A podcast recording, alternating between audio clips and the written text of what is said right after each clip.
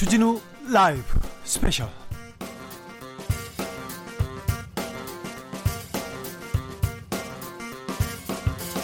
2020년 7월 11일 토요일입니다. 안녕하십니까? 주진우입니다. 토요일 이 시간은요, 일주일 동안 주진우 라이브에서 가장 중요한, 가장 재미있던 부분만 모아서 모아서 그렇게 들려주는 그런 시간입니다. 토요일을 함께하는 토요일의 남자, KBS 김기화 기자, 어서오세요. 안녕하세요. 토요일, 토요일 방송만 그렇습니다. 들어도 일주일치 방송을 다 들으신 것처럼 어, 알차게 주진우 라이브 명장면을 고르고 골라서 청취자 여러분께 들려드리고 있습니다. 김기아 기자입니다. 네, 어서 오세요. 한 주 잘 보내셨어요? 뭐 잘 보낼 수가 있었겠습니까? 네. 힘든 한 주였습니다. 아, 네, 어려워요. 네. 네, 항상 바람은 불고 파도는 칩니다. 그렇습니다. 네.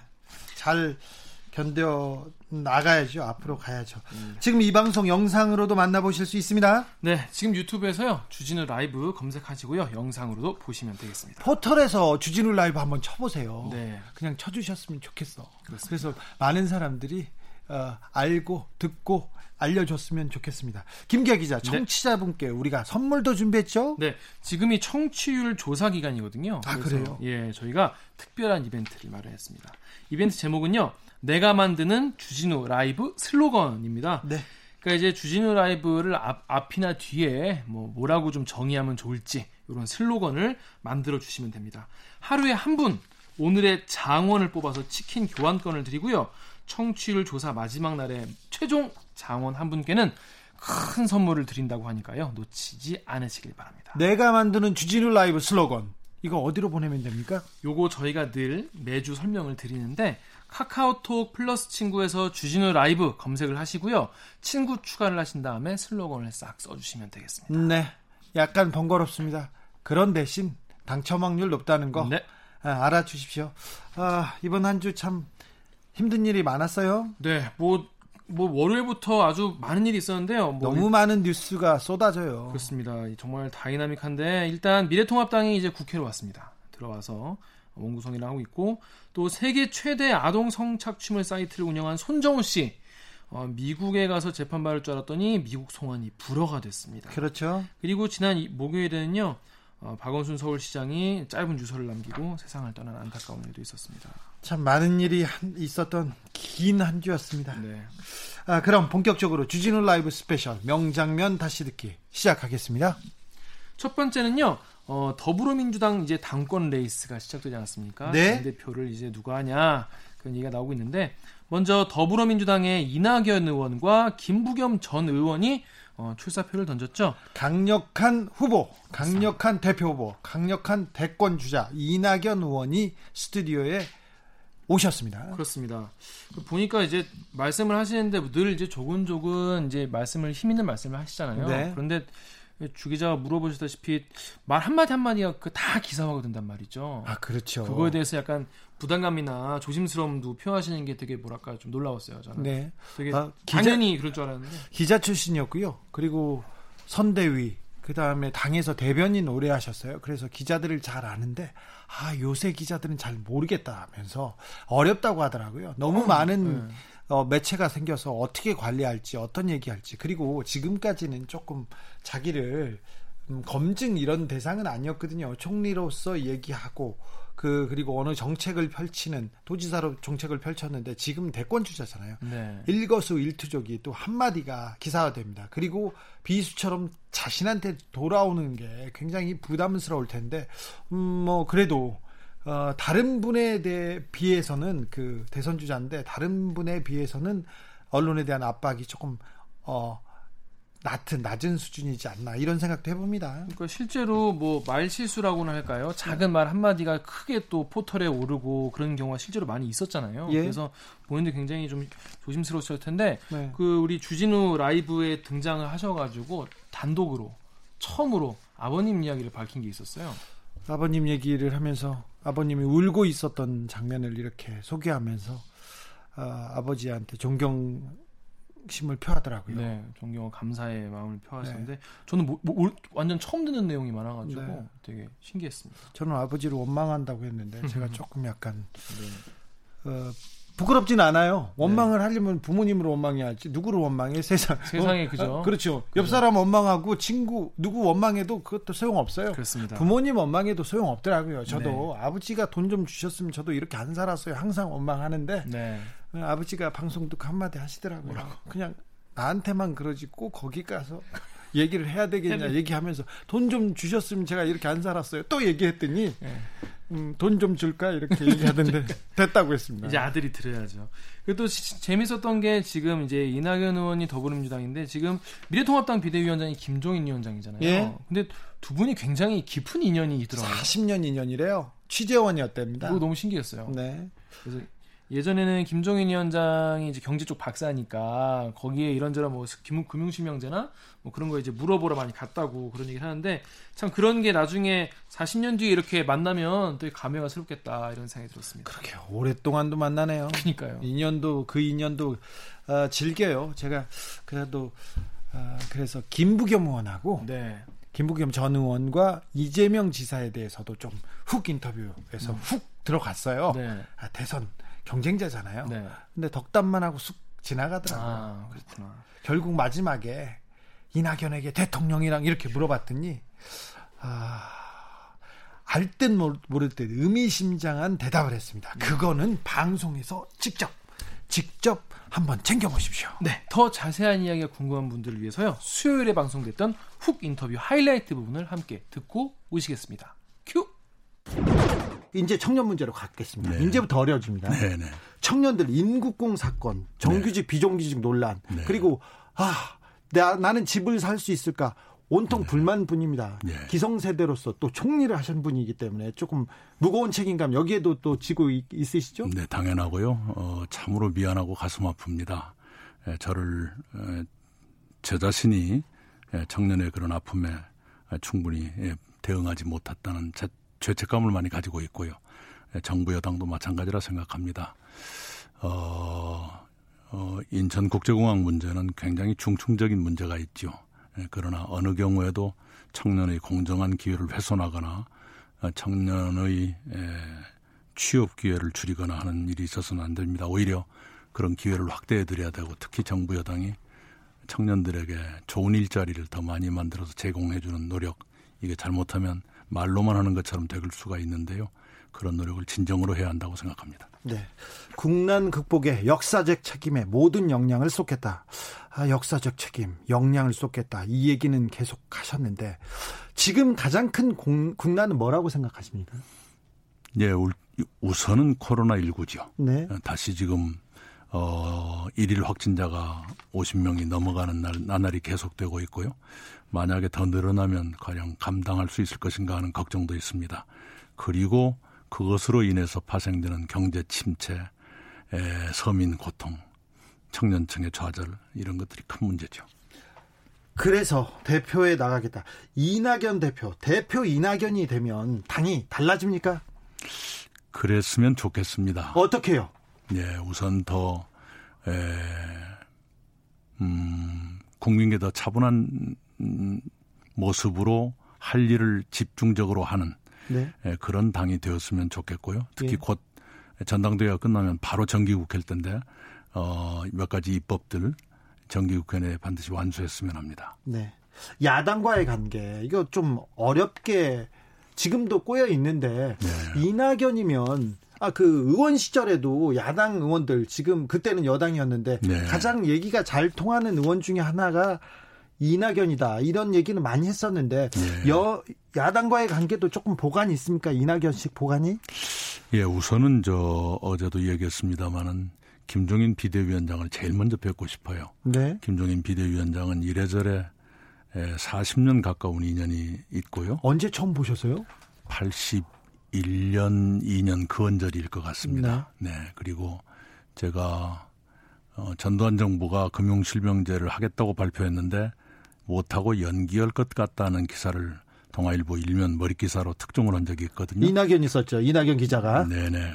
그, 때는 이제 일면 기사에는 기자 이름이 안 들어갑니다만은 그 기사 취재 때 주된 취재원이 김종인 의원이었습니다. 어, 정보원이? 네. 네. 네. 그때 그럼 관계가 좋으셨네요. 네, 많이 믿어주시고 술도 많이 사주시고 그랬습니다. 그랬습니까? 네. 근데 네. 그 경제적인 식견에 네. 대해서는 조금 그분이 좀 깊으신 분인가요? 어, 나름의 세계가 있으신 분이지요. 네. 네네. 정치적으로는 조금 많이 틀릴 때도 있어가지고요. 아, 예, 제가 어, 대선배를 함부로 얘기하는 것은 조심스럽고요. 네. 네네. 그럼 제, 제가 제가 얘기한 건 네, 아시죠? 예, 예. 그런데 아 경제적으로도 그때 조금 어, 대가였습니다. 그때도 대가까지는 아니어도 경제 통이라고 할 수 있고 경제 전문가라고 할 수 있었고요. 예, 그 당시에 시, 어, 실명제를 발표한 직후에 그게 되겠느냐 하는 고민들이 있었는데 제가 이재영 대표께 가서 대표님 이게 되겠습니까? 그랬더니 김종인 박사한테 물어봐 이렇게 하시더라고요. 예. 그러니까 이재영 대표가 많이 의지했었던 것 같아요. 네. 네. 예. 음, 민주자 민주당에서 더 대표로 보기보다는 유력한 대선 후보로 네. 이렇게 봅니다. 줄곧 선두를 달리고 있는데요. 2등과의 차이도 제법 큽니다. 이 높은 지지율 왜 이렇게 높은 지지율을 얻고 있을까요? 이제 그동안에 제가 총리를 하면서 예, 국민들께 드렸던 예, 이미지가 어, 기대감으로 어, 이렇게 받아들여진 것 아닌가 싶은데요. 네. 저로서는 매우 조심스럽기도 하고 그렇습니다. 4181님입니다. 야당과 싸워야 하는데 극 대치 상황일 때는 어떻게 하실런지 한번 아, 물어보고 싶습니다. 예, 예, 우선 예, 극단적인 대치가 오지 않도록 예방적인 활동들을 많이 해야 되겠지요. 네. 극단적으로 가버리면 굉장히 풀기가 어려우니까요. 그래서 예. 어, 상시적인 소통이 필요할 겁니다. 우선 네. 원내대표가 잘 하고 계시지만 제가 간간히 도와드리는 역할을 할 수 있을 거라 생각합니다. 김미소님이 이낙연 아재 개그가 대세예요 얘기하는데 미소님 예 정신 차리세요. 네. 이 간병숙님은 왜 우리 큰오- 큰오빠가 출연해서 이야기하는 것 같아서 괜시리 마음 조마조마하네요 실수할까봐. 아 저는 그런 생각을 안 드는데요. 이낙연 의원한테 질문하는 거는 아무 질문이나 해도 답은 잘 나올 것 같은 그런 생각이 듭니다. 음 전투력, 행동력, 아, 야당을 좀 끌고 주도해가는 당 대표에 대한 그런 지지자의 열망이 좀 큰 것 같아요. 예, 예, 그건 많이 저희가 보강해야 될 과제입니다. 네, 네, 그리고- 좀 주로 대화형이지 예, 누구를 이끌고 간다 이것보다는 대화를 해서 타협 음. 어, 같이 간다 이런 게 이낙연하고는 이렇게 예. 매치가 돼서요. 다행히 우리 김천현 원내대표가 굉장히 어, 뭐 전투형까지는 아니더라도 대단히 원칙에 충실하게 지금 하고 있지 않습니까? 예, 제가 대화형이라면 많은 보완이 될 수도 있겠다 이런 생각을 합니다. 네. 김부겸 의원도 당 대표 경선에 출마합니다. 김부겸 의원 훌륭하죠? 아, 그러면요. 굉장히 유연하시고 관대하신 분이고요. 네, 네, 그리고 생각의 폭이 넓으신 분이죠. 네. 네. 아, 대구에서 그 네. 지역구도 타파하기 위해서 헌신하시고 네, 네. 그래서요 영남 이거는 좀 음. 굳이 맞지는 않습니다만은 아, 이 저도 얘기하고 싶지도 않아요. 그런데 보수 언론에서는 영남 후보, 호남 후보 이 얘기를 네. 하는 것이 아, 음. 좀 걸리죠. 적어도 어, 이번에 에, 많은 투표권을 가지신 우리 당의 대의원과 권리당원은 어, 그런 수준을 넘었다고 생각합니다. 네. 이미 의식이 많이 향상됐기 때문에요. 네. 어, 그래서 전라도 호남 출신이란 게 그 대권을 가는 길에 그렇게 걸림돌이 되지 않을 거라고 생각하십니까? 네, 뭐, 어, 편치는 않지만, 그러나 어떻게 하겠습니까? 에, 그러나 과거와는 많이 달라지고 있고, 지역구도가 완화되고 있다. 이것은 많이 느끼고요. 에, 그리고, 어, 무슨 출생지 가지고 배척하고, 그런 분위기보다는 생각을 가지고 따지는, 어, 이런 쪽으로 우리 국민들의 의식이 변해가고 있다고 생각합니다. 네. 음, 이야기님이 신속하고 선명했으면 좋겠습니다. 이 얘기 바람을 보내주셨고요. 같이 갑시다님은 지금 이 시기에 시대 정신은 뭐라고 생각하십니까? 우선 국가적으로는 우리가 어, 선도 국가로 올라설 수 있는 호기가 어, 왔지요. 그래서 방역과 코로나 진찰뿐만 아니라 에, 다른 분야에서도 어, 세계를 그 끌고 가는 그런 선도 국가로 성장했으면 좋겠다라는 것이고요. 우리 사회적 국민과의 관계에서는 국민 개개인들이 기존의 복지, 최저 생활을 보장해주는 복지가 당연한 요구입니다만 이제는 거기서 더 뛰어 올라서 어, 건강, 안전, 쾌적함, 소속감 이런 것을 포괄하는 행복을 추구하는 쪽으로 가 있거든요. 우리 국가의 역할이 그쪽까지 예, 확대돼야 한다고 생각합니다. 최효진님 질문인데요. 좋은 사람이라는 건 확실해요. 이낙연. 그런데 국회에서 파이팅 있게 싸우는 모습도 보고 싶습니다. 이런 얘기 하셨습니다. 네. 아, 미래통합당 어, 대표 당선되자마자 미래통합당과의 관계를 바로 풀어야 되는데 네. 좀 나름대로 보관이 있습니까? 아까 제가 말씀드린 대로 예, 김종인 예, 비대위원장을 우선 만나 뵙고요. 네. 예, 좀 부탁도 드리고 어, 또 배움도 받고 어, 배울 건 배우고 예, 그렇게 해서 예, 이 관계가 완화되고 요즘 제가 느끼는 것이 의원들 만나보면 전부 국가적인 위기라고 말하는데 네. 정말로 위기의식을 갖고 있는가 하는 의문스러워요. 위기의식을 갖고 있다면 국회 이렇게 놔둘 일이 아니죠. 훨씬 더 겸손해져야 되고 욕심을 서로 버려야 되고요. 네. 네 그렇게 어, 임했으면 좋겠습니다. 음, 이낙연이 꿈꾸는 나라가 어떤 나라인가 궁금합니다. 음, 아까 제가 말씀드린 것처럼 세계 무대에서 더 신뢰받고 더 존경받는 그런 국가 그리고 국민 개개인이 어, 행복을 느끼는 나라 이렇게 가야 되는데 과제가 많지요. 예를 들면 에, 자살률 세계 1위, 출산율은 떨어져 예, 떨어지고 또 노인 빈곤율 OECD 1위 그런 지수 앞에서 우리가 어, 굉장히 무거운 에, 마음이 드는 들곤 하는데요. 그러기 때문에 더욱더 그런 분야에 대한 정부의 노력이 강화돼야 한다고 생각합니다. 음, 짧은 질문 몇 개만. 네. 정치자 질문입니다. 5163님. 지금 꽁돈 100만 원 생기면 뭘 하시겠습니까? 음. 글쎄 특별히 아무 생각이 안 떠오르는데요. 네. 어, 좋은 친구들하고 막걸리 한잔 하고 싶습니다. 사모님한테 들키지 말고. 네. 예. 안광환 님이 안광인 님입니다. 입법부 대장이 되시면 성범죄 대장은 아닙니다. 대표가 되면 성범죄 처벌 좀 약간 무시무시하게 무섭게 좀 만들, 만들어 주세요. 이런 분도 있고요. 어, 인 음, 이제 거의 시간이 돼서 몇 가지 모르겠습니 다. 어, 이재명 네. 도지사 어떻게 생각하세요? 예, 장점을 많이 가지신 분이다 이렇게 생각을 하지요. 장점 많은 줄은 알아요. 추진력도 네. 있고 일도 잘합니다. 네. 단점이 좀 보입니다. 아이고 제 입으로 단, 단점 말하겠습니까? 네. 그래도 네. 좀 보이죠. 아니요. 안 그렇습니까? 네. 그래도 이, 그러면 이낙연에게 이재명이란 네, 어, 좋은 동지고 어, 네. 후배다 이렇게 생각합니다. 그렇습니까? 네. 좋은 동지다. 네. 이낙연에게 대통령이란 어, 숙제다. 숙제다. 네. 어떤 숙제가 될까요? 음, 우선은 어, 이미 피해갈 수 없는 문제가 돼 있지 않습니까? 예. 제가 어, 처음부터 계획해서 이렇게 된 것은 아니지만 예, 그런 점에서 늘 머릿속에 예, 머리 한 귀퉁이를 차지하고 있는 숙제이죠. 주진우 라이브. 현재 대선 주자 1위죠. 지지율 1위인 이낙연 민주당 의원과 함께한 수요일 훅 인터뷰 하이라이트 부분 다시 듣고 오셨습니다.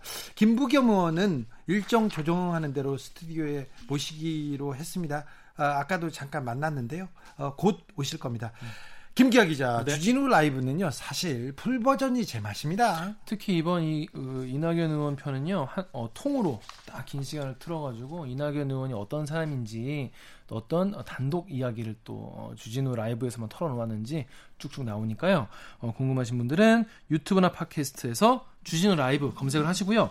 7월 8일 수요일 1부를 검색해서 들으시면 되겠습니다. 앞으로의 정국의 향방, 대선의 판도도 조금 점칠 수 있습니다. 아, 정치나 시사에 관심 있는 분들, 아, 이 내용 놓치지 마세요. 음. 그러면 미래가 보일 겁니다. 정치가 조금 쉬워질 겁니다. 주진우 라이브 스페셜 KBS 김기화 기자 함께하고 있습니다. 다음 명장면 어떤 장면이죠? 지난주에 사실 뭐 전 이것 굉장히 충격적인 저는 개인적으로 되게 충격적인 아 충격적이에요 어, 판단이었는데 아, 다름 아닌 아동 성착취 사이트 어, 성착취물 사이트 어, Welcome to Video의 운영자인 손정우가 국내에서 결국 수사를 받게 됐고 풀려났습니다. 법원이 미국의 미국으로 강제 송환하기를 불허하는 결정을 내렸기 때문인데요.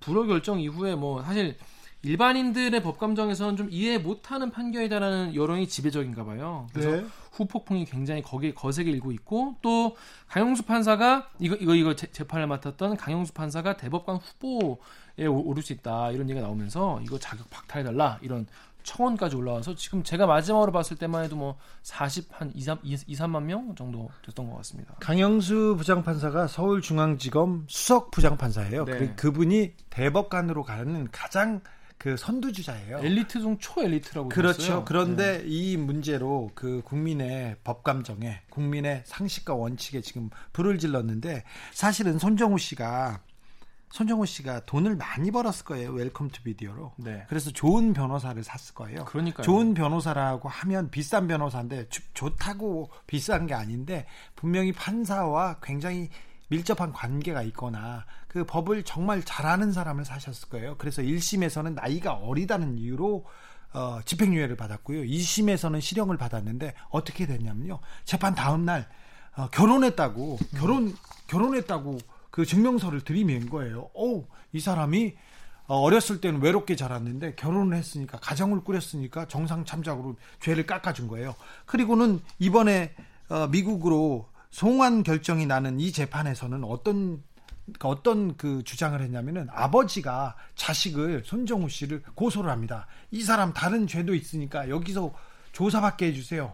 미국으로 보내지 마세요. 그랬는데 이게 무슨 이게 말이 됩니까? 그런데 판사들한테는 굉장히 어, 그- 그 머리를 끄덕이게 하는 법리적인 문제였어요. 그래서 아 이 손정우 씨가 굉장히 많은 돈을 변호사한테 쓰고 있다는 게 저는 보이더라고요. 그리고 주변 사람들도 봤는데 왜 아, 돈의 법은 돈 있는 사람들한테는 이렇게 따뜻할까?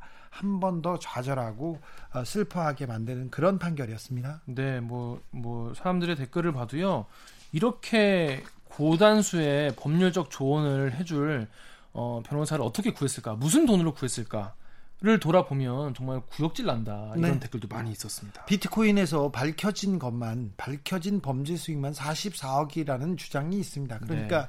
그런데 어, 우리 법 체계에서는 한 푼도 한 푼도 이런 걸 그 환수하지 않았어요. 그렇죠. 그러니까- 그리고 예, 그리고 이제 뭐 다 써버렸다라고도 네. 하고 또 본인이 뭐 자백하지 않으면 또 얼마나 또 숨겨져 있을지 모르는 그렇죠. 거거든요. 네, 그래서 아, 돈이면 죄를 저, 지어도 괜찮다는 게 이게 사회에 이게 퍼질까봐 특별히 청소년들에게 이런 그 비슷한 아니 돈 벌다가 돈 벌다가 문제가 돼. 그럼 돈을 변호사비로 좀 써. 자, 10억 부당하게 10억을 벌었어요. 그런데 문제가 생기면 8억 변호사비로 쓰고 무죄를 그러니까요. 받을 수 있다는 이런 어, 상식 그 좋지 않은 생각을 심어줄까봐 조금 걱정이 되는 부분도 이- 있습니다. 그 재판부는 손정호가 국내에 있어야 뭐 제2의 손정호를 막을 수 있고 발본 소원할 수 있다 이런 얘기를 했는데 그 날 풀어줬어요. 그러니까요. 그날 이제 걸어 나왔잖아요. 말이 안 되죠. 하교하듯이 걸어 나왔는데 네. 사람들은 제1의 손정호를 풀어주면서 무슨 제2의 손정호를 잡겠다는 얘기를 하고 있냐고 황당해하고 있습니다. 한국에서 성범죄를 키운 거는 파라리 이 법조계 네. 근데 이제 검사 이유 판사들이었어요. 이유에 대해서 이제 그 재판부는 뭐 사법 주권 이야기를 하잖아요. 사실 뭐 그 말만 들으면 뭐 납득이 되는 얘기지만은 아니, 근데 판결문 말- 이렇게 읽어보니까 너무 이게 반박할 수 있는 부분이 많습니다. 그렇습니다. 한 하나도 맞는 게 없다고 서지영 검사도 얘기를 했었는데 예. 아무튼 그 내용에 대해서 사실 뭐 재판 5분 전이라는 저희 코너가 있지 않습니까? 아, 네. 예, 변호사 두 분이 나와서 어, 이번 주 수요일 코너 재판 5분 전에서 이 이야기를 다뤄봤는데요. 어, 더 자세한 이야기, 어, 더 전문적인 이야기가 궁금하신 분들 계실 것 같아요. 수요일 재판 5분 전 하이라이트 부분을 함께 듣고 오시겠습니다. 큐. 세계 최대 아동 성- 성착취물 사이트. 이게 우리나라 사람이 만들었대요. Welcome to Video. 손정우 씨 미국 송환이 불허됐는데 사법부의 후폭풍 거셉니다. 어떻게 보셨어요? 우리 강영수 부장판사 얘기. 형사 수석 부장 판사죠. 네. 대법관 후보기도 한데. 대법관으로 가는 1순위 후보이기도 해요. 아니 사실. 이런 경우도 처음 봤어요. 형사 네. 수석 부장을 대법관 후보에서 빼달라고 청원을 지금 네. 한 상황인데 사실 저는 법원 판결에 대해서 이렇게 가타부타 말씀드리기가 사실 쉽지가 않습니다. 변호사라 보니까. 예. 그럼에도 불구하고 이번에 이 결정에 대해서는 제가 통계를 정확하게 본 건 아닌데 2004년부터 18년까지 110건 정도 111건이에요. 예, 송환 결정이 있었는데 대여섯 건 정도가 불허가 됐어요. 네. 그 대여섯 건은 공소시효가 만료됐거나 정치적 이유가 있을 때. 네. 사실은 그렇다면 거의 99% 다 받아들였다는 거거든요. 그렇죠. 어, 옛날에 신정아 예. 씨 사건 때 예. 그, 유- 그 유명한 사진 작가가 있어요. 네. 현대 화가기도 한데 황모 씨라고 음. 그분이 음 미국에서 학자금을 장학금을 받았는지 이렇게 돈을 빌렸나 봐요. 어디서 학자금 받고 학자금을 금융권에서 받고 그냥 미국에서 도망 오셨어. 도망 오셔서 한국에서 성공한 작가로서 이름이 높았어요. 신정아 씨가 그 앞에 가가지고 아부를 할 정도였으니까. 근데 그분을 그분이 어, 행복한 만년을 보내고 있는데 잡아갔어요. 될것 같아요. 아, 보내줬어요. 근데 음. 지금 이 사건의 특수성이 뭐냐면 지금 말씀하신 것처럼 그건 송환 결정이에요. 네. 그러니까 미국에서 범죄를 저지르고 미국에 있지 않고 우리나라로 와버렸기 때문에 미국으로 되돌려 달라라는 얘기였거든요. 예. 그러니까 대부분 범죄 인도 조약의 원래 모습이 그거예요. 그렇죠. 예, 근데 이 사건 같은 경우는 특수한 게 어쨌든 우리나라 사람이 우리나라에서 저지른 범죄거든요. 그런데 미국 사람도 관여했고 미국 관련- 사람도 관여를 하긴 했죠. 근데 네. 그렇게 이제 여러 개 국가들이 결쳐진 범죄들이 앞으로 많이 나올 텐데 저는 이 강영수 판사의 강영수 판사의 고민은 여기 있었을 것 같아요.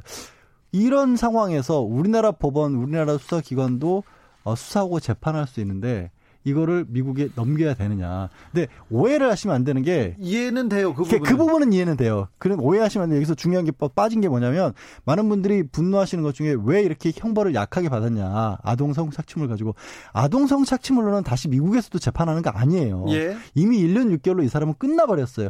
그게 분노하면 분노해야 될 거지.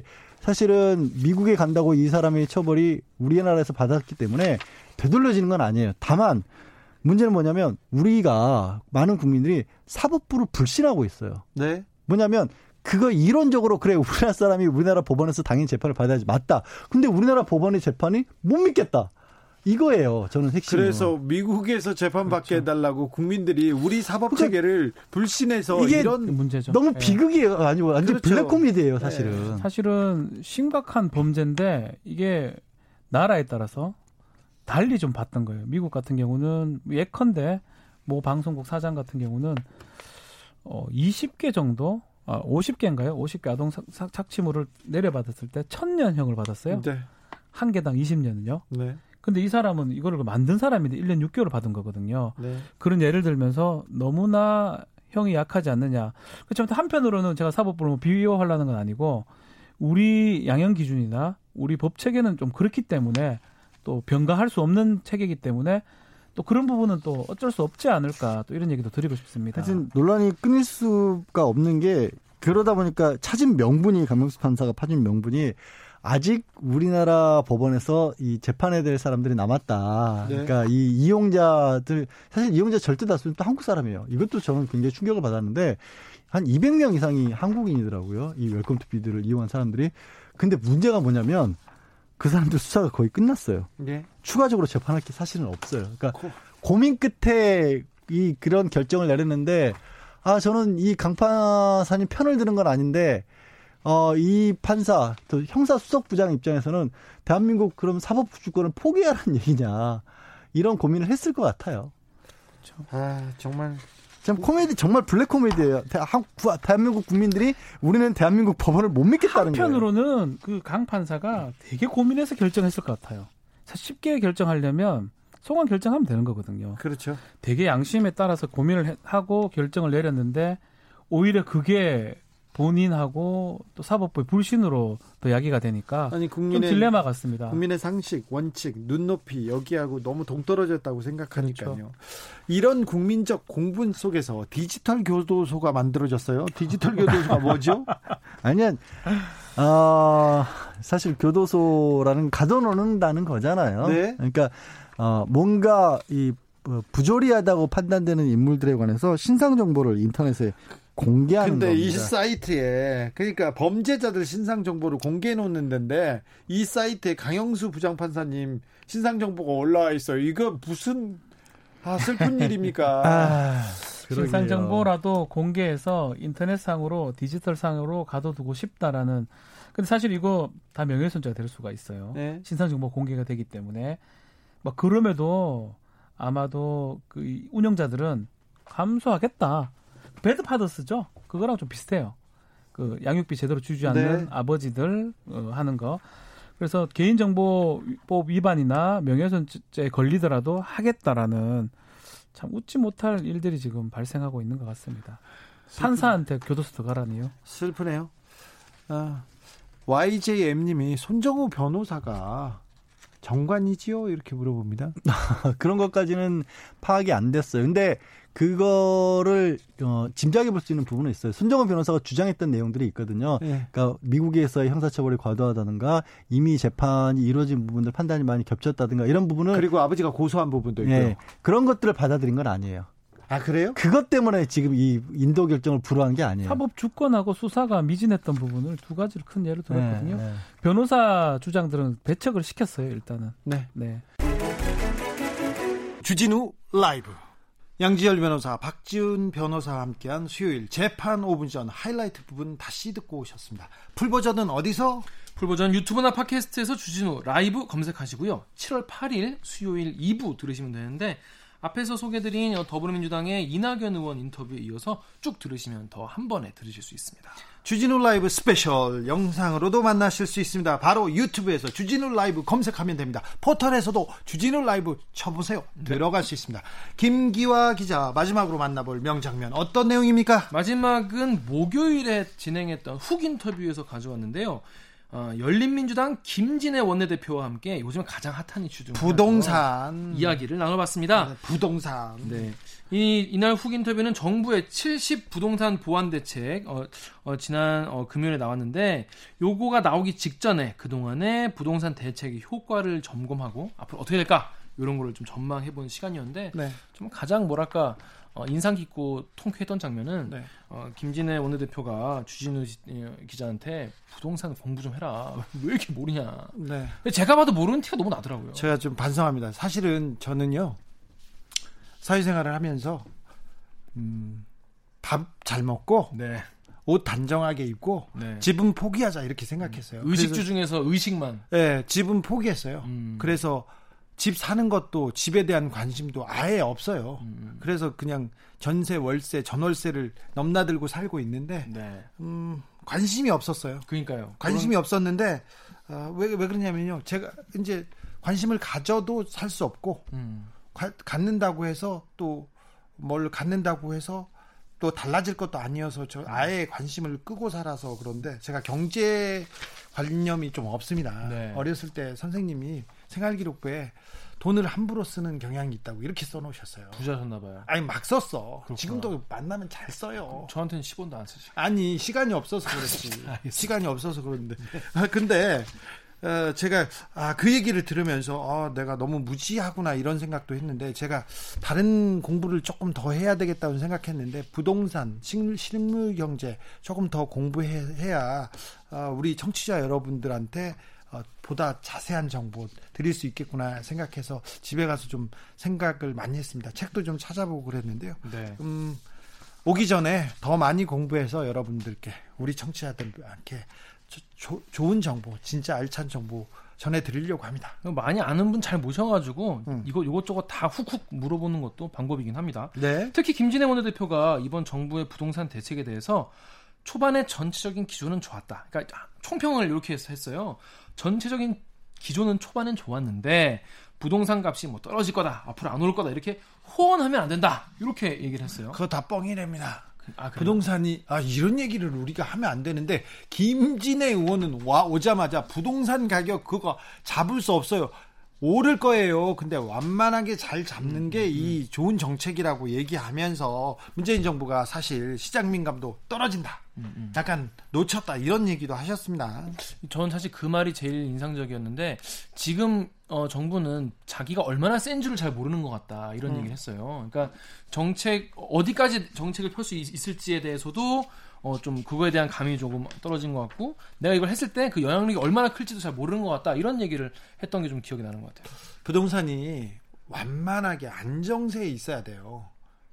어, 그런데 그렇죠. 우린 지금 급격하게 너무 많이 올랐어요. 그렇죠. 그러니까 이- 그럼 그럼 정상화한다면 2, 30% 3, 40%를 떨어뜨려야 되는데 그럼 음. 떨어뜨리면 그 실질적으로 그 주택 소유자들이 얼마나 박탈감이 있겠어요. 줬다 뺏는 거하고 비슷할 거 아니에요. 그거보다 더 큰 문제는 이제 나라가 망합니다. 그러면 은행 대출 다 망하면서 우리나라 망하게 되는데 왜냐하면 우리나라 다 가계 대출이 다 지금 가계 부채가 다 지금 집에 다 부동산이 묶여 있기 때문에 만약에 가격이 정말 떨어져 버린다면은 정말 경제 위기가 올 수도 있는 그런 거기 때문에 뭐 완만하게 올라가면서 우리 연봉은 이렇게 오르는데 집값이 이렇게 오르니까 많은 분들이 이제 그거에 대해서 많이 박탈감을 가지고 계시는 것이죠. 부동산 문제는 정말 그 생활 경제 그리고 서민하고 밀접한 관계를 그냥 같이 붙어 사는 문제이기 때문에 네. 정책 위반자들 그리고 또 정치권에서 굉장히 신경 써서 잘 잡고 잘 안정적으로 관리해야 되는데 이 부분이 조금 부족한 것 같습니다. 이 정권도. 네.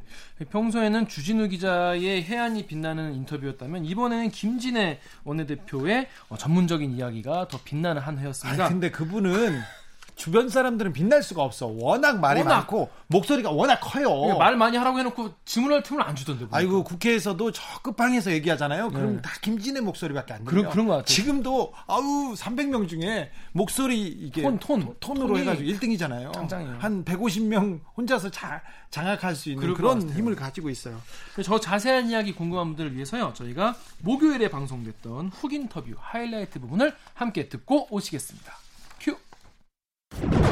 큐. 주거라고 하는 거는 네. 제가 이걸 전문가로서 얘기를 할게요. 예. 주거라는 건 일단은 아주 못 사는 사람들은 공공에서 해결을 해줘야 돼요. 공공 임대주택을 그래서 만드는 겁니다. 예. 그다음에 중간에 사는 사람들은 어디를 살- 사든 집을 못, 못 사지만 전세를 살 수 있기 때문에 네.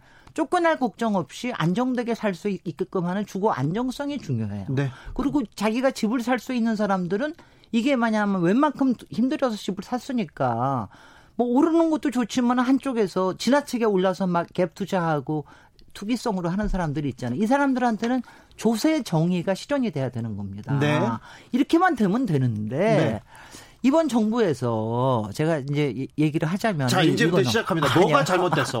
이게 변명이자 제가 변명을 해주는 거자 뭐 이런 거긴 한데 일단 지난 3년 동안 20대 국회 안에서 여러 가지 여기 있지만 일단 종부세 올리는 걸 못했어요. 못했죠? 전혀 못했죠. 예. 지난 12월 달에 그거 하는 거 제대로 하기만 했었어도 조금 나았을 거예요. 지금 예. 저런 문제가 되지 않았을 텐데 이거 안 하고 또 4월 총선에서는 여당 의원들도 어 뭐 앞으로 완화도 해줄 수 있어 뭐 이런 식으로 또 선거 때 했잖아요. 폐지를 공약으로 건 그러니까 이렇게 있었죠. 양쪽에 사인을 주니까 어 이거 뭐안 되는 모양이다 이랬던 거고요. 그 다음에 주거 안정성에 있어서 전세니 이 사는 사- 전월세 사는 사람들 어, 계속 이거는 오르잖아요. 뭐냐면은 그 전월세 계약 갱신 청구권과 임대료 상한제라는 게 있어요. 예. 그것도 12년 전부터 하려고 그랬는데 못한 게 못했죠. 있어. 예. 그것도 못하니까 중간에도 다 불만이야. 그리고 공공임대만큼은 그래도 조금 지었습니다. 공공임대는 요새 한 10% 정도 올랐으니까. 그러니까 이렇게 다양한 게 있는데 이걸 갖다가 맨날 하나하나 핀셋으로 할라라고 하는 거. 그리고 집값에만 너무 매달려 있었다. 왜냐하면 핀셋도 말이 안 되는 게 예. 요새같이 돈 많을 때는요. 서울에 안 사도 좋습니다. 저쪽에 가면 용인에 산다 그러니까 용인 또 규제했다가 또 그다음에 가니까 용인을 또 규제하고 또 딴 데는 딴 데는 했다. 그럼 지방으로 다 또 가가지고 또 사고 그러거든요. 그렇죠. 근데 이렇게 돼가지고 이, 이, 그러니까 이렇게 이른바 핀셋으로 하면은 풍선은 사방으로 다니게 마련이거든요. 그러니까 지금 전체 상황에서 그리고 이제 몇 가지 또 더군다나 잘못한 거는 가령 임대주택에 대한 그 인센티브 줬던 거 이런 거 같은 거는 아주 잘못한 거죠. 근데 네. 그거 했던 것도 제가 이해를 하자면 왜냐하면 이게 이 정부가 이래요. 그러니까 얼마나 본인이 센 줄을 잘 몰라. 정부가 아, 정부가 저는 이거 이걸 그냥 이제는 그- 그러니까 종부세도 훨씬 더 과감하게 했었어야 되고 네. 임대주택 인센티브 주기 전에 임대 등록제부터 했었어야 되는 거예요. 그 임대주택 등록을 하고 있으면은 이제 어디가 어디 있는 줄 아니까 이걸 갖다 조금 규제를 할 수가 있죠. 근데 그건 못 했지. 그러니까 이런 식이에요. 그러니까 그러니까 이제 그 깐을 보고 자꾸 여기저기서 뭐 야당뿐만이 아니라 그러면서 이제 뭐 돈 벌라 그런 사람은 세상에 항상 있지 않습니까? 그런 걸 하지 못하고 그러니까 맨날 여기저기 하, 하- 하다 보니까 그러니까는 이제 문제가 지금 터졌는데 근데 지금 이- 요거 한 가지 좀 얘기하겠습니다. 이번에 문제가 터진 게 어, 질문하세요. 너무 괜찮아요. 너무 듣고만 있었어. 아니, 너무 얘기를 많이 하니까는 의원님 나오면 일단 들어야 되겠어요. 자 마지막 한마디 얘기하고 네네. 제가 질문할게요. 일단 6월 17일 지금 때문에 네. 지금 굉장히 많이 시끄러워져 있잖아요. 예. 근데 일단 두 가지. 집값은 아- 저- 훨씬 더 안정되고 있을 거고요. 효과가 얼마나 될지 모르지만. 617 부동산 대책으로요? 네네 물론입니다. 아니, 그 다음에 이- 또 하나 조금만 이따 질문해. 또 아니 하나는 얘기하라고 해놓고 또, 하나- 조금 있다가 그래요. 아니 두 가지 효과가 있는데 네. 6.17 때문에 일단 시장 불안은 약간 약간 떨어질 거고요. 다만 이제 기간은 얼마나 될지 모릅니다. 후속 대책이 나와야 되, 는데 네. 그다음에 또 하나는 어 그래서 사람들이 다 같이 와글와글 한 하기 때문에 이번에 종부세도 올릴 수 있고 네. 전월세 계약 갱신 청구권도 도입할 수 있고 네. 다른 목표들을 만들 수 있는 기반이 생겼다는 거는 정책 임원자로서는 상당히 좋은, 좋은. 일이라고? 네 네. 근데 617 부동산 대책이 네. 나오자마자 네. 지금 아파트 값이 오르고 있는 것 같아요. 그래서 민심이 아, 꼭 않습니다. 그렇지 않아요? 아, 꼭 그렇지는 않습니다. 그러니까 전체적으로는 시장 그 분할 저 시- 저 가격은 조금 떨어졌어요. 그리고 지금 이제 어 거기 여기서 빠져나가 있는 데 있잖아요. 네. 파주라든가 무슨 김포라든가 일부 조금 데가 어, 접경 지역에 이런 데 같은 때는 또 다시 그쪽으로 몰려가서 그런 부분이 있으나 전체적으로는 시장에 대한 사인은 확실합니다. 왜냐하면 특히 대출 규제 있죠. 예. 거기다가 전세 대출까지 규제가 있잖아요. 거기다가 어, 그 자기가 이, 이 돈을 어디서 마련했느냐. 예. 이것까지 또 다 내게 돼 있기 때문에 이 부분, 그, 거기다가 이번에 이제 이번 6.17 대책의 특징은 뭐냐 하면은 일단은 이제 좀 이렇게 풍선처럼 빠져나가던 거를 조금 잡아보겠다 하는 거 하나 하고 그 다음에 이제 여러 가지 대출 규제 가장 효과적인 게 대출 규제이기 때문에 대출 규제 그 다음에 뭐 지역 규제 그 다음에 가장 큰 게 법인 규제 그래서 갭 투자를 막겠다라고 하는 게 이번에 가장 큰 거거든요. 617 대책이 그렇게 약하거나 허술한 대책은 아니었나요? 네. 아니 지금 세기 때문에 이렇게 센 반응이 또 나오는 거죠. 지금 언론에서 네. 신문에서 계속 정부를 때리는 거는 부동산 대책이 세서 그렇군요. 아니 뭐 꼭 그렇게 뭐 이렇게 저- 너무 그렇게 쉽게 좀 얘기하지 말고 어. 근데 센 것가 확실하게 있기 때문에 그런 게 뭐냐면은 일단 이것 때문에 문제가 될 수 있는 계층이 꽤 있어요. 지금 전세 가지고 근데 그건 걱정이에요. 아니 근데 이거 이거를 이제 잘 들여다봐야 되는 게 전세를 끼고 그 다음에 또 다른 이제 대출을. 받아가지고 집을 사고 하는 사람들이 이런 사람들 계속 그대로 놔둬야 될 것이냐. 아니 근데 서민들 중에 네. 서민들 중에 전세 자금을 대출 받아가지고 사잖아요. 근데요 이게 박근혜 정부 때 네. 어, 굉장히 대출을 완화를 해줬잖아요. 네. 완화를 해줬기 때문에 지금 이게 크게 빚내서 집 사라. 네, 빚내서 집 사라. 이게 지금 뒤끝에 있는 겁니다. 근데 그게 좋은 현상은 아니거든요. 예. 근본적으로. 그러니까 어느 정도는 규제를 해야 돼요. 그리고 지금 다들 그걸 알았어요. 어, 박근혜 정부 때는 부동산 경기 활성화 정도의 어, 효과가 있었다고 하면은 지금은 집값을 막 뛰게 하는 효과까지 있는 거기 때문에 이 부분을 잡아야 된다라고 하는 거는 많은 분들이 동의를 하지만 네. 다만 이거를 이거 이걸 가지고 당장 피해를 보거나 신경을 써야 되는 사람들이 또 그, 런 사람들이 또 이제 소리가 큽니다. 그러니까 그런 소리가 언론을 통해서 나오는 거죠. 그다음에 또 하나 법인에 대해서 규제하는 거 있잖아요. 예. 여태까지 없던 법인에 대한 규제를 엄청나게 하겠다는 거는 앞으로 부동산 가지고 주- 저기 장사하는 거 못하게 하겠다는 거거든요. 그거는 아마 언론을 통해서 어, 그 사람들이 굉장히 많이 소리를 낼 겁니다. 근데 이게 뭐냐면은요. 어, 제가 솔직히는 저- 너무 이거를 저기 그 별로 그런 문제 제기를 안 하는데 이게 저금리 시대에서 은행이 장사하느라고 생기는 문제가 굉장히 큽니다. 대출을 풀어주는 이유 중에 아, 네, 하나가. 그렇죠. 네. 근데 그거 자체에 대한 거를 사실은 어느 만큼은 이제 틀을 좀 잡아야 돼요. 요번에 조치가 그렇지 않으면은 계속해서 집- 빚내 가지고 집 사고 싶어 합니다. 안 그러 안 그러시겠어요? 감사 주, 집이 있든가 모르겠네. 전 집이 없어요. 네. 그런데 네. 8762님이 부동산 시장이 김현미 장관 머리 위에 있어요. 이렇게 얘기했고요. 김일심님, 아유 그때 집 샀어야 되는데 샀어야 되는데 이런 사람들 많습니다. 누구도 다 그렇게 생각해요. 지금 아파트가 집이 막 오르고 있거든요. 네. 아니 근데 지금 저거 하는 게 이- 이거 뭐 하여튼 근본적으로 오를 수밖에 없는 구조에 있었기 때문에 그거 하고 그 다음에는 이제 지금 이제 앞으로 지금 이제 앞으로 해야 될 거에 대해서 얘기를 좀 더 저는 더 많이 했으면 좋겠다는 생각이 드는데 네.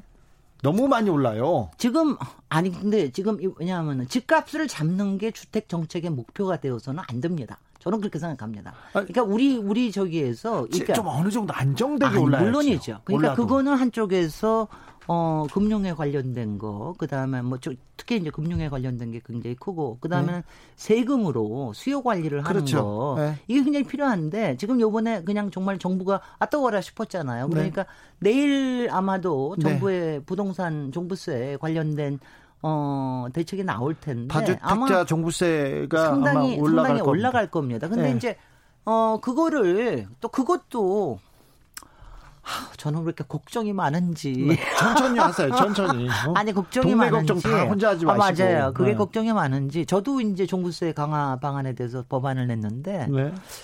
그러니까 특히 부동산 정책 같은 게요. 왜냐하면 막 민심이 막 들끓고 그러면은 갑자기 한쪽으로 확 가버려.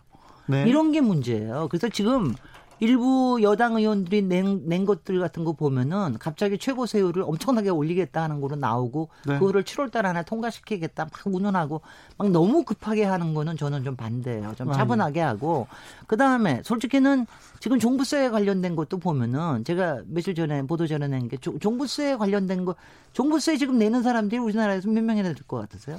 몇 퍼센트 안 되죠? 한 40만 밖에 안 돼요. 40만 명. 예전에 처음 2008년에 시작해서 30만 명이 지금 40만 명이야. 네. 거기다가 종부세액은 반토막이야. 아, 그때 그때가 한 8,800억인데 지금은 4천 4, 저 4,800억 좀왜안 이렇게. 깎아주고요? 왜 이렇게 아니, 이명박이 다 짓이지 뭐. 이명박이 이명박이 하고 그 다음에 세액공제 해주고 뭐 등등에 해가지고 이렇게 된 이명박 겁니다. 전 대통령. 아니 그러니까 죄송합니다. 의원님. 어, 이렇게 예의 바르신지 몰랐네. 네, 저는 예의 받아요. 아, 네. 그래서 어, 그러니까 그때부터 사인이 있었더라면 종부세 그러니까 이걸 많이 갖고 있고 고가 주택을 갖고 있으면 세금이 많다라는 걸 알면 사람들이 그렇게까지 저기 투자를 안 하거든요. 그 다음에 생각을 해보시면 내가 갖고 있는 주택 딱 아파트 하나 갖고 있는데 강남에 아파트 가, 저는 저는 제가 들은 게 강남에 한 25평짜리 아파트 갖고 있는데 한 10, 15억, 18억 이렇대요. 20억이 어머 세상에 거기에 사는 사람들이 되게 뭐 30대에 되게 일하는 사람들 거 아니겠어요? 그런 사람들이 어떻게 그런 세금을 부담하고 살 수 있냐고요. 그러면은 집값이 좀 내려야 정상이겠다 이렇게 생각하게 만들어야 되는 게 정상 예, 예, 아닙니까? 예. 지금 바로 그 그거를 문재인 정부가 하려고 그러는 거고요. 다만 어 지금 이제 뭐 내일 나오는 대책도 그렇고 또 향후에 나오는 또 다른 대책도 그렇고 어 그러니까 뭐 민심에 끌려 가지고 너무 또 한쪽으로 확, 확 가버리지 말고 왜냐하면 이게 이래요. 정말 정책뿐만이 아니라 시장이 돌아갈 수 있게끔 하는 게 굉장히 중요하거든요. 네. 근데 뭐 저도 항상 비판하지만 문재인 정부가 시장 민감도가 약간 떨어지는 건 사실입니다. 네. 네. 약간 사, 약간 그렇습니다. 네. 네, 네. 공구사사님 열심히 일하고 절약해서 집 두 채 소유하고 있으면 죄인인가요? 노후 복지도 미흡한 국가에서 지방 도시에 월세 좀 받고 있는데 노후 대비는 폐유지 주면 살까요? 이런 음, 안타까운 사연인데 뭐 이분은 이분은 그 종부세가 오르면 네. 세금이 자기한테 부담이 될 거라고 아니 생각하는데 근데 지금 이 부분에 대해서 제가 또 얘기를 해드리면은 실제로 많은 다주택자들은 사실은 우리나라의 중산층의 어, 전, 전월세의 주거 안정성에 기여하시는 분들입니다. 네. 이게 뭐냐면 우리나라 다주, 다주택 가구가 얼마나 될 것 같으세요? 잘 몰라요 그거는. 우리나라 전체 가구가 한 천, 1,400만 돼요. 네. 근데 그 중에서 얼마나 얼마나 있을 것 같으세요? 100만, 200만? 봐봐, 이럴, 이런 데니까. 300만 가구가 있어요. 네. 근데 우리나라 주택 보급률은 얼마나 돼? 우- 우리나라 주택 보급률은 요새 굉장히 많이 올라 거의 100%된 거 아시죠? 보급률은요? 그리고 자가, 자가, 자기, 자기 집을 갖고 있는 사람들이 몇 퍼센트? 절반 정도 되죠. 육, 네, 60%까지 됩니다. 요새 네. 굉장히 많이 올라서. 그 다음 공공임대가 10% 됩니다. 나머지 30%가 민간 임대주택이에요. 이 사람들이 잘 이거를 해줘야 그래야지 주거의 안정성도 생기는 거거든요. 이거를 정부에서 다 해결해 줄 수 없기 때문에 민간의 임대주택 시장이 안정되게 만드는 것도 정부가 해야 되는 일입니다. 그러니까 지금 말씀하시는 이분이 어, 뭐, 그거 가지고 월세 좀 받고 있는 거, 그거 가지고 죄- 죄스럽게 생각하실 거 그럼 없습니다. 뭐 나무라는 거 아닙니다. 그런 거 아닙니다. 네네. 네네. 많이 네. 올랐으면 세금 조금 더 넣자는 조금 거죠. 넣- 넣- 오- 넣습니다. 올랐으면. 네. 네. 부동산 공급 정책. 네. 공급은 좀 충분합니까? 어, 이제 이 부분이 이제 여기서부터 굉장히 트리키해지는데요. 그러니까 이제 그 박근혜 때 워낙 정말 여러 가지 인센티브를 줘가지고 굉장히 많이 어, 집을 많이 공급을 했어요. 네, 이명박 정부 때도 네네. 그랬고요. 네 네. 그린벨트를 뭐, 막 어, 뭐 그- 많이 풀어가지고 그렇죠. 그래가지고 했지요. 근데 이제 이 정부 들어와서 사실 여러 가지 억제책을 하니까 공급이 줄어든 건 사실이에요. 근데 네. 이게 또 이거예요. 왜 그렇게 못했느냐? 지금 이제 솔직히는 신도시 같은 거는 지금 30만 호에 수도권에 17만 호 같은 게 주, 주택 공급 계획이 있어요. 네. 근데 이거는 속성으로 공급이 되지 않거든요. 몇년 그렇기 걸리죠. 때문에 몇 년 걸리기 때문에 하는 문제고 속성으로 공급하는 걸 해달라고 그러는 게 바로 재개발 재건축이에요. 예. 근데 문제가 뭐냐 하면은 재개발 재건축을 만약 지금 규제 완화를 해가지고 속성으로 하게 해주, 해줬잖아요. 집값이 또 올라. 기름 쫙 붓는 겁니다. 아이고. 아, 완전히 그러니까 지금 이 부분에 대해서 어느 정도의 기본 틀, 아까 얘기한 세금 문제, 그다음에 주거 안전성에 대한 문제 이런 거를 해놓기 전까지는 그거를 마음대로 풀어주기도 어렵습니다. 그렇기 때문에 제가 미래통합당 야당 의원들에게도 자꾸 제가 하는 게 이번에 근본적인 주택 정책에 대한 틀을 만들어 놓읍시다. 그러고 난 다음에 다른 재, 재개발 재건축에 대한 이런 것도 규제도 어떤 기준으로 완화를 할지 이런 걸 생각해 봅시다. 이렇게 하는 겁니다. 주진우 라이브.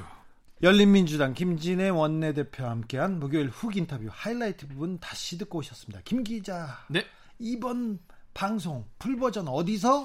요거 들으시면은 그래도 좀 뭐 부동산 정책에 대해서 좀 감을 좀 더 잡기가 쉬우실 거예요. 유튜브나 팟캐스트에서 주, 주진우 라이브 검색하셔가지고 7월 9일입니다. 목요일 1부를 들으시면 되겠습니다. 유튜브에서는요, 요 인터뷰 클립만 따로 보실 수도 있으니까요. 한번 찾아보시면 좋을 것 같습니다. 김기화 기자 오늘 주진우 라이브 스페셜 여기까지입니다. 네. 어, 우리가 선물을 준비했다죠? 그렇습니다. 청취자 여러분들 위한 선물 어, 준비되어 있는데 그냥 드리긴 좀 그렇고요. 네. 저희가 내가 만드는 주진우 라이브 슬로건 어렵지 않습니다. 느낌 가는 대로, 네, 느낌 그냥 가는 있는 대로. 대로, 머리에 딱 떠오르는 대로 필대로. 그렇습니다. 어차피 길게 생각을 한다고 해서 네. 더 좋은 게 나오지 않습니다. 아 그럼요. 예, 나- 나오는 대로 어, 하루에 한 분 저희가 오늘의 장원을 뽑아서요 치킨 교환권을 드리고요 청취율 조- 조사 때문에 하는 거니까 요 청취율 조사가 끝나는 날에 최종 선 어, 최종 장원이신 한 분에게는 저희가 큰 선물을 드린다고 합니다. 큰 선물입니다. 얼마나 큰지 저희가 지금 크게 더 만들고 있어요. 그렇습니다. 매일매일 커지고 있다는 거 그렇습니다. 아, 여러분도 한번 조금 집중해서 아, 생각해 보세요. 우리 아버지한테 돈 좀 달라고 그래서 이거 좀 해야 되겠어. 큰 거 보내드릴 수 있도록 하겠습니다. 자, 내가 카- 만든 네. 주진우 라이브 슬로건 어디로? 요거 카카오톡 플러스 친구에서요 주진우 라이브 검색하시면은 요이 사진 나와요. 이 사진 나오면 맞으니까 그거를 친구 추가하신 다음에 슬로건을 저 작성해서 보내주시면 되겠습니다. 김기화 기자 오늘도 수고 많으셨습니다. 네. 주진우 라이브 스페셜 마치겠습니다. 저는 다음 주 월요일 5시 5분에 돌아오겠습니다.